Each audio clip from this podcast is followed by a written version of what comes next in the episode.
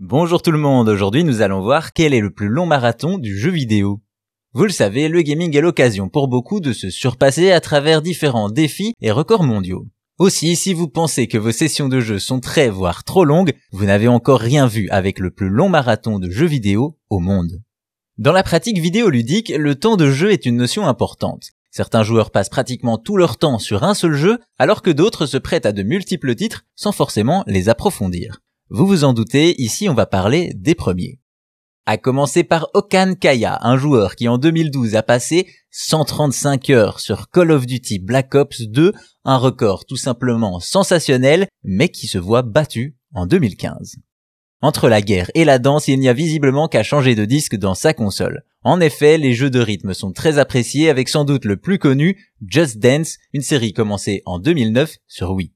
Ici, on va s'attarder sur Just Dance 2015 et d'une américaine qui a passé beaucoup, beaucoup de temps.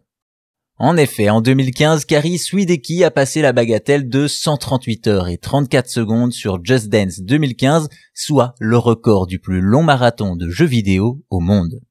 Attention tout de même, vous vous doutez que c'est compliqué de rester devant son écran sans arrêt durant tout ce temps, et pour cause, pour cette performance, le Guinness Book des records accorde aux challengers 10 minutes de pause toutes les heures qui peuvent être cumulées et utilisées plus tard pour dormir par exemple.